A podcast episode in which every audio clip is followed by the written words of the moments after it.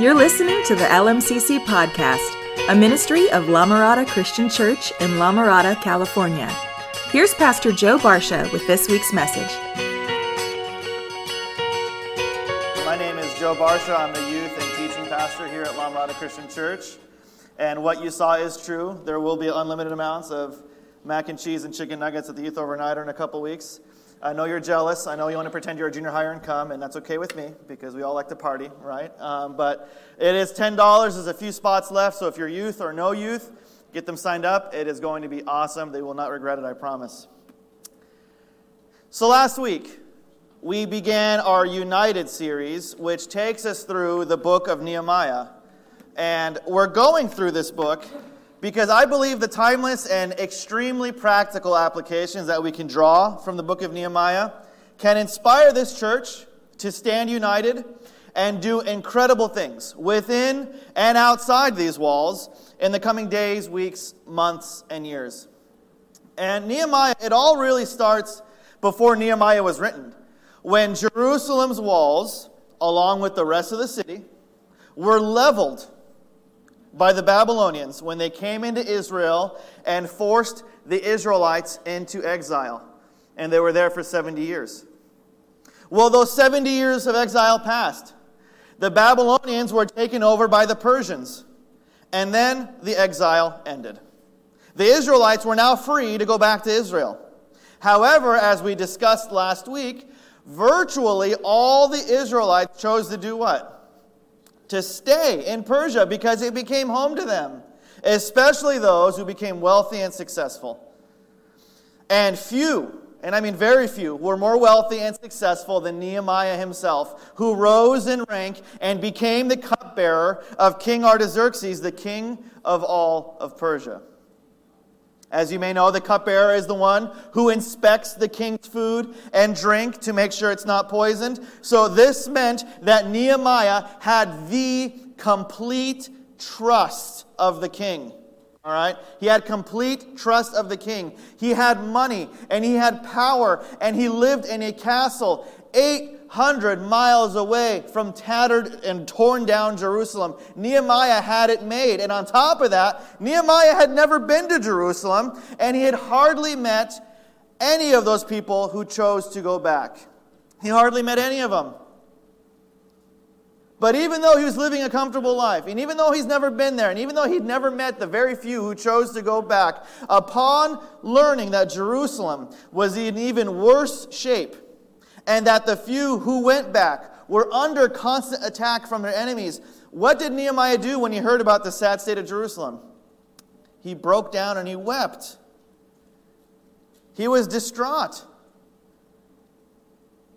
And that was when it became his vision to rebuild Jerusalem, beginning with its wall. Now, here's the question we asked last week Why should a successful and wealthy man care about a town that he'd never been to and people that he'd hardly ever met. We learned last week that the sad state of Jerusalem broke God's heart, which meant it broke whose also? Nehemiah's. So Nehemiah fasted and prayed and ultimately asked God to grant him what he needed to fix it to fix the wall, to fix Jerusalem. And step one for all of this stuff to happen was a good meeting with his boss, King Artaxerxes. A good meeting that ended with the king giving Nehemiah his blessing, as well as everything he needs to go to Jerusalem and restore it to its former glory. Oh, but this meeting, this meeting with the king, this meeting wasn't going to be fun. This meeting wasn't going to be easy. Because while Nehemiah had indeed earned the complete trust of the king, it does not mean that the king and Nehemiah were buddies and that Nehemiah could just casually ask him for personal favors. This is a very professional relationship. In fact, the king was still a king. And kings of this area and time of history were absolute dictators who thrived on their intimidating presence. just like my wife's dad when Rachel and I were still dating, all right? very, very intimidating dictatorship presence. You see, Rachel is his precious firstborn, all right? And I first met Rachel when I was 16 and she was 14. So you can just imagine how things went with her dad at first. You know the first words out of his mouth to me were? I said, Hi, my name is Joe. He stuck out his hand and said, Hi, I don't trust you. Those were his first words to me. All right? That's how it went. But as intimidating and scary as it was at first, things got even more scary when Rachel and I went on to date for over five years and started talking marriage. Because now it's not just, excuse me, sir, can I take your daughter to the dance? It's now, excuse me, sir, can I please marry your daughter, please? Right? That's even scarier than, than before. And, and, I mean, obviously, it all worked out in the end. Rachel and I have been married for 13 years and we have two kids. But that meeting to ask him for her hand, just the thought of having it back then horrified me. Still getting goosebumps just thinking about it. Horrified. Just like Nehemiah in this meeting with the king. First slide, Nehemiah 2, uh, Nehemiah 2 chapter, verse 1. In the month of Nisan, in the 20th year of King Artaxerxes, it'll come. In the month of Nisan, in the 20th year of King Artaxerxes. All right. And just the first half of the first verse of their meeting, this is all we get so far. Just from here, we find out just how nervous Nehemiah was. You see, his meeting with the king was in the month of Nisan. Well, chapter 1 tells us that Nehemiah started praying and fasting for this meeting with the king way back in the month of Kislev. Well, Kislev, when he started praying, is November. Nisan, when he had the meeting with the king, is March. All right? Nehemiah prayed and fasted and prepared over this scary and intimidating meeting for months. All right? For months. But now the day is finally here. Next slide. When wine was brought for him, who did that? Nehemiah as the cupbearer, right? When wine was brought for him, I took the wine and gave it to the king. I had not been sad in his presence before. All right, this is huge here. Let me tell you why. Even though Nehemiah had hardly ever left the king's side in years, he'd never left his side in years, hardly. Even so, he had never been sad in the king's presence once before. Never. Why is that? Because you weren't allowed to. Literally, it was the law, all right? In the courts of most ancient dictator king types, such as Artaxerxes, it was strictly forbidden to be sad in their presence. All right? The idea was that the king was such a wonderfully perfect person that merely being in their holy presence was supposed to make you forget about all your problems. This is no joke. This was actually real. No one was ever allowed to be sad in the presence of the king. In fact, it was not uncommon during this time that being sad in the presence of the king was punishable by death. But even so, Nehemiah could not help containing on the outside what broke his and God's heart on the inside.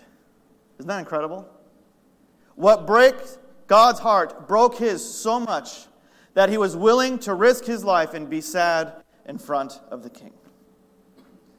Now, thankfully, right, God isn't some power crazed dictator that believes his presence should cause us to forget what breaks our hearts. However, Nehemiah's life threatening show of emotion here is how visibly passionate we need to be over what breaks God's heart. If we want to do something incredible in and through this church, then we've got to be so noticeably passionate over what breaks God's heart that the moment people see us, they know something is on our minds. We want people to ask us, What do you want to do? Next slide. So the king asked me, Why does your face look so sad when you are not ill? This can be nothing but sadness of heart. Now, check out the highlighted part. I was very much afraid. Why? The king noticed he's sad. Uh uh uh. Now, the Old Testament, Old Testament, guys, not new. I'm going to trick you here for a second. The Old Testament was written in what language originally?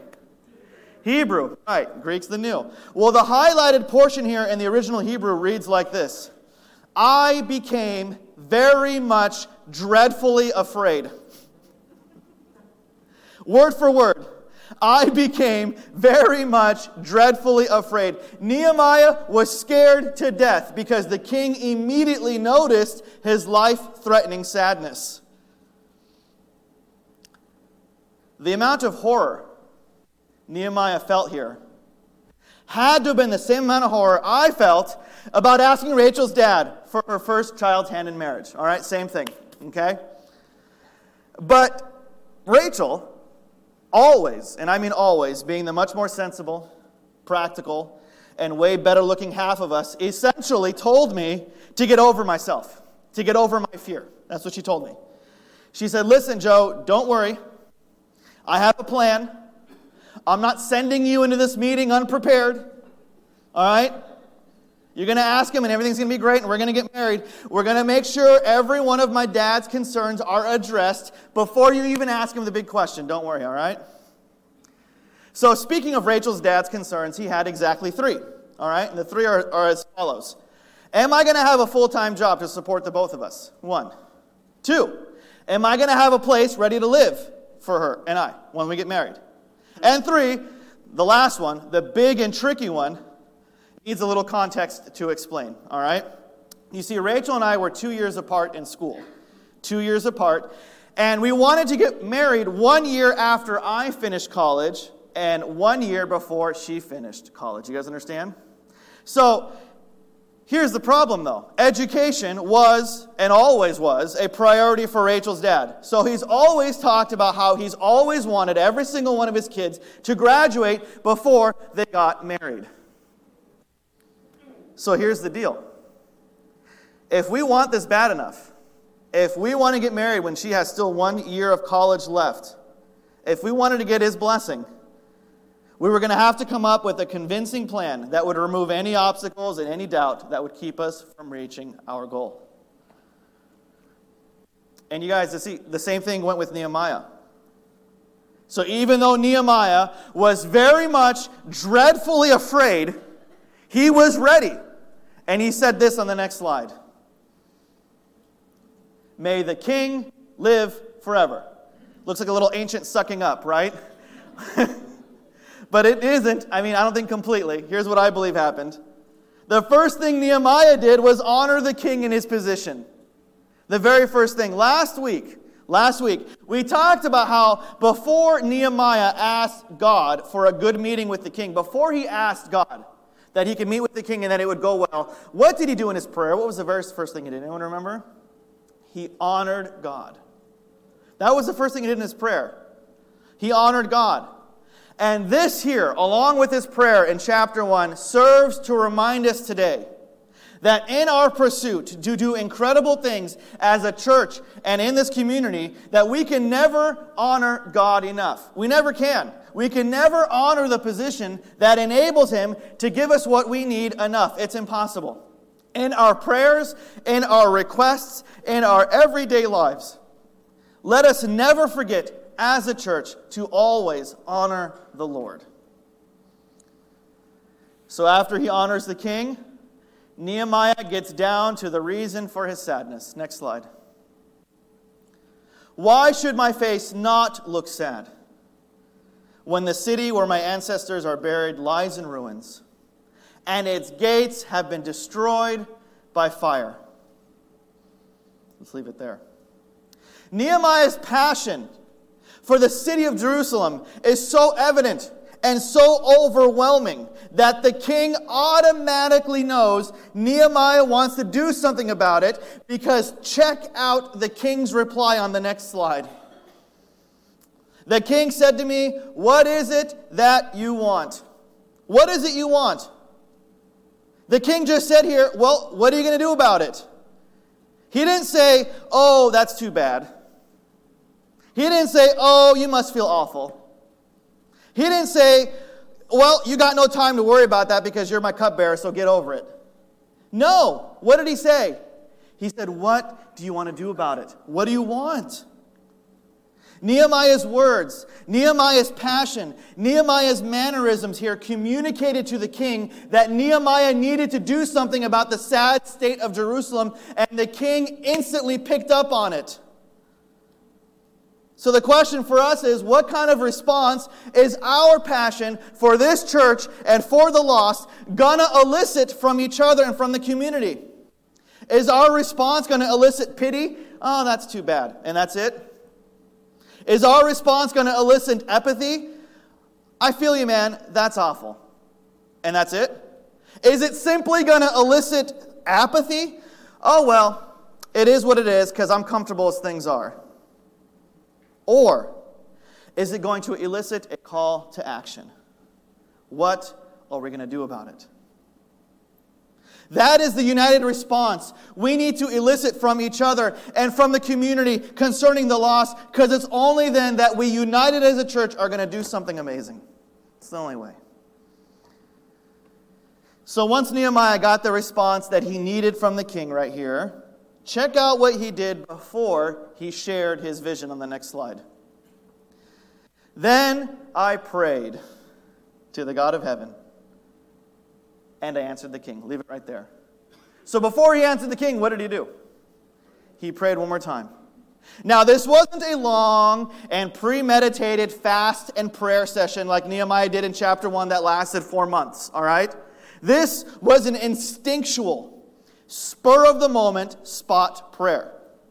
Nehemiah's premeditated private prayer life from chapter 1 has overflowed and given way to an instinctual, on the spot prayer life, and we should desire for the same. Our premeditated and private prayer sessions should be so commonplace that it spills over into an instinctual, spur of the moment, spot prayer session, just like muscle memory. It should just be commonplace. And after Nehemiah's spot prayer session, finally comes the vision. Next slide. And I answered the king If it pleases the king, and if your servant has found favor in his sight, let him send me to the city of in Judah where my ancestors are buried so that I can rebuild it. There was the vision. And the vision was I want to rebuild Jerusalem. Rachel and I had a vision too to get married. To get married over a year before Rachel's dad was even expecting. But can I just go to her dad and say, hey, we want to get married, and oh, by the way, we want to happen, we want it to happen a year earlier than expected, and we also want your blessing, and then leave it at that? Would that meeting go well? No. Rachel and I had to make sure we address any and all concerns with a solid plan first. And concern number one was Am I going to have a full time job? Okay, a little context here. At the time, at the time, I was a senior in college at Hope International University. All right, like a small Christian school in Fullerton. Yeah, and this was in February of 06 when this conversation was happening with Rachel and I. And I was set to graduate that June in like three and a half, four months. And I was, at the time, a youth intern at a large church, gaining experience to become a full time youth pastor upon graduation. Now, the church I was interning at did have, at the time, a full time youth pastor job vacancy available. All right? The only thing is, their one giant requirement was a Bible college degree. So back then I was thinking, well, by the time I earn my degree, the elders will have already found somebody else, And I'll just have to look for a job elsewhere with no real or immediate leads. The timing's just not right. And, to Rachel, and then Rachel looked at me and said, So, no real and immediate leads? That's not going to be good enough for my dad. and so, here's what you need to say. Here's what you need to do Joe, you need to go meet with the elders.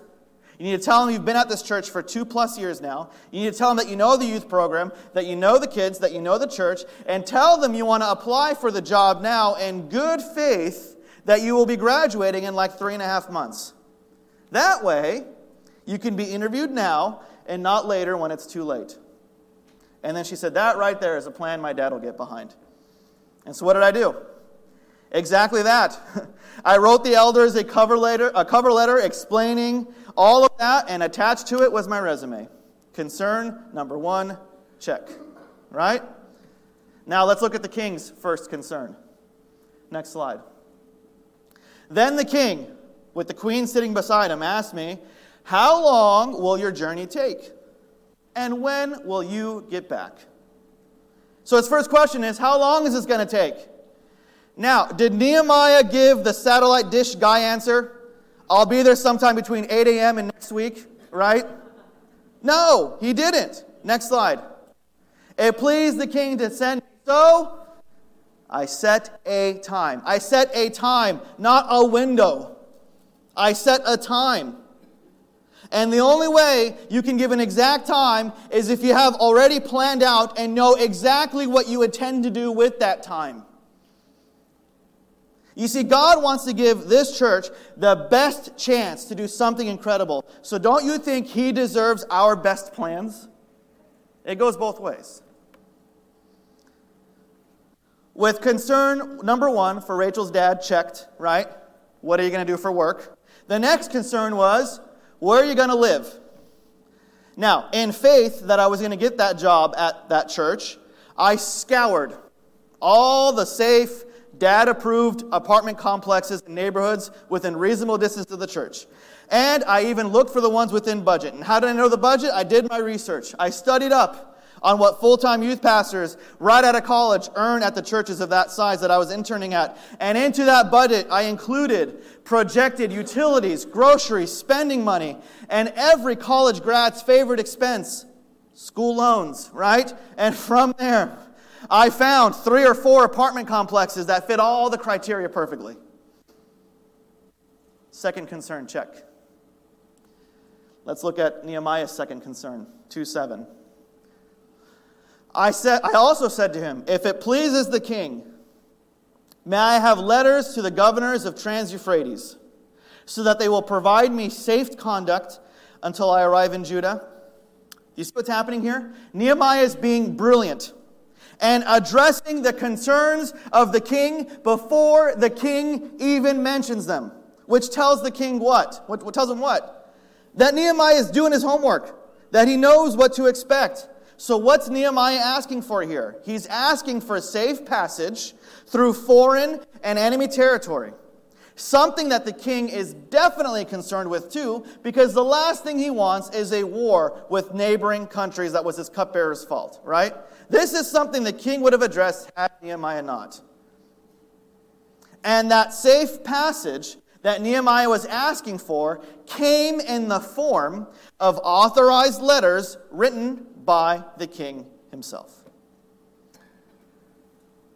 As we go out and we do incredible things in this community through this church, we're going to encounter opposition too.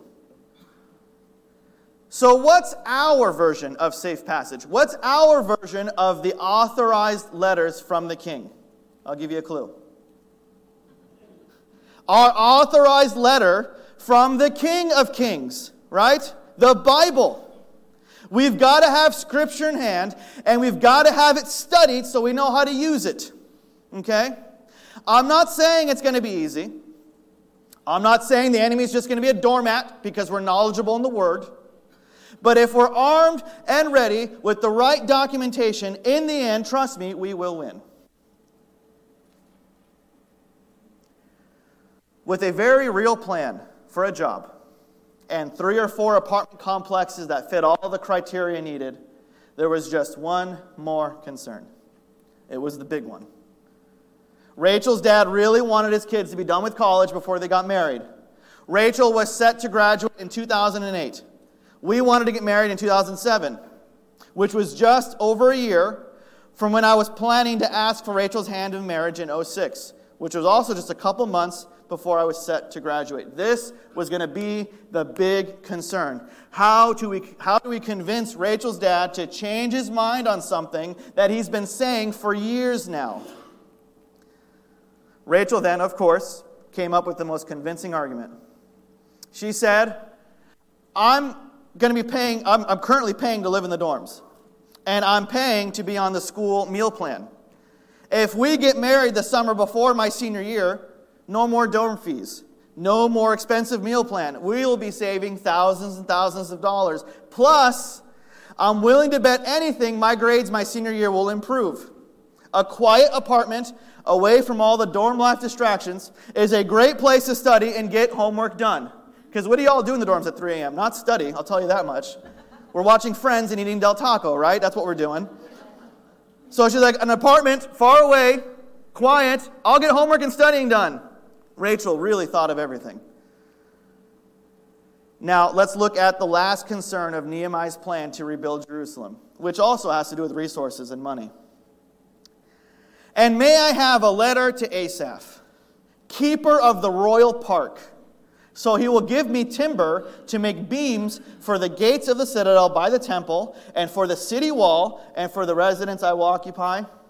What does Nehemiah ask here? I need supplies. But here's the deal. As Rachel's dad's third concern was real bold and scary, so was this one. This was a bold, bold request. Because now, Nehemiah isn't just asking for time away, and he isn't just asking for protection on the way there. He's now asking the king to finance Nehemiah's vision. Now there's money involved.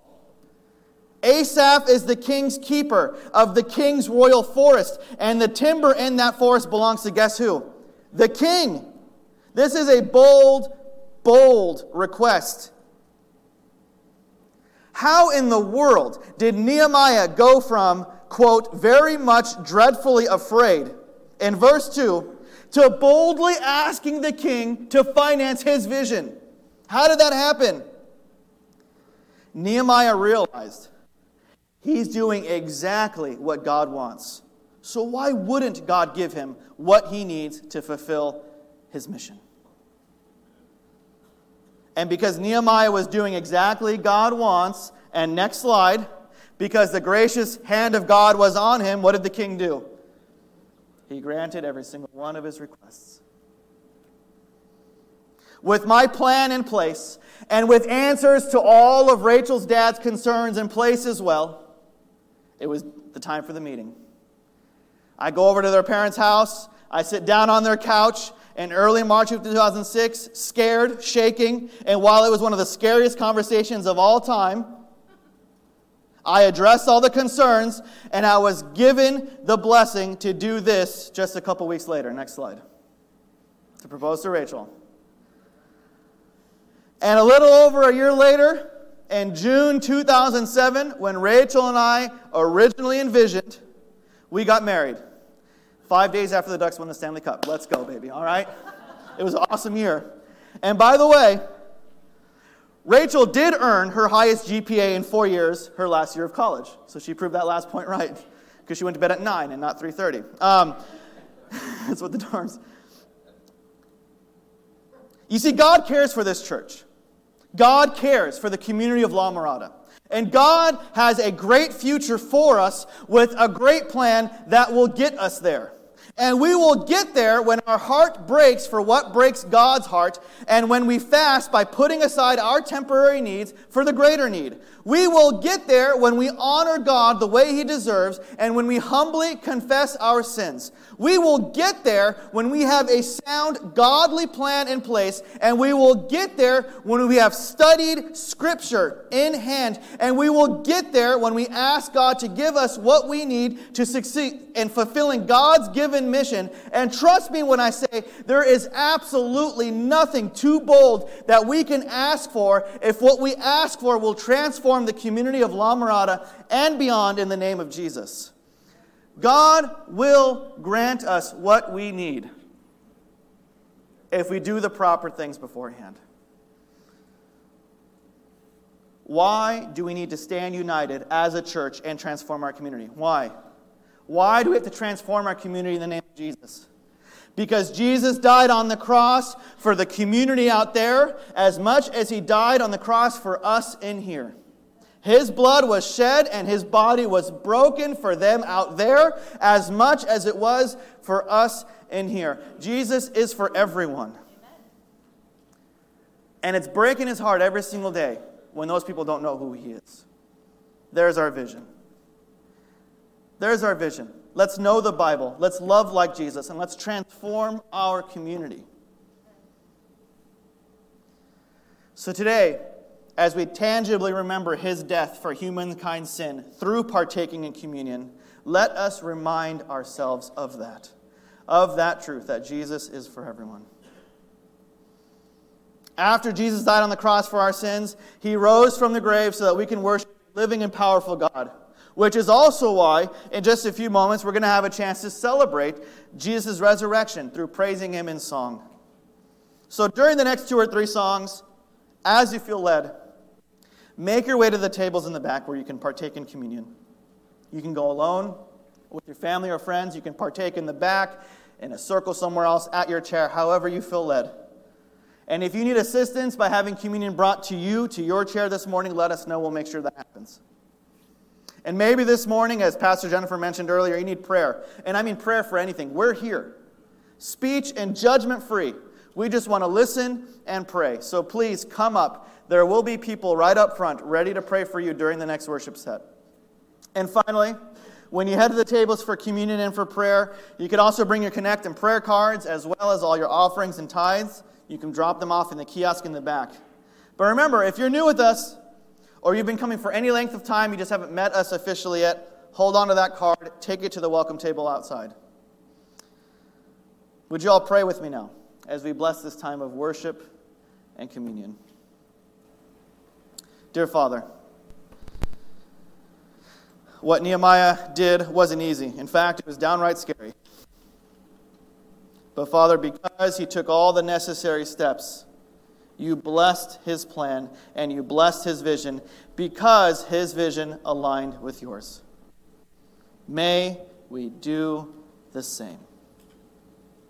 May we do incredible things in and through this community and this church. Father, I just pray that you bless today's communion. May we understand what we're taking and what we're doing, and may we live lives that reflect that we understand and believe in what we're doing and taking. We pray all of these things in your name. Amen. Thanks for joining us for this week's message. Be sure to check us out on social media at La Mirada Church and online at lamiradachurch.com.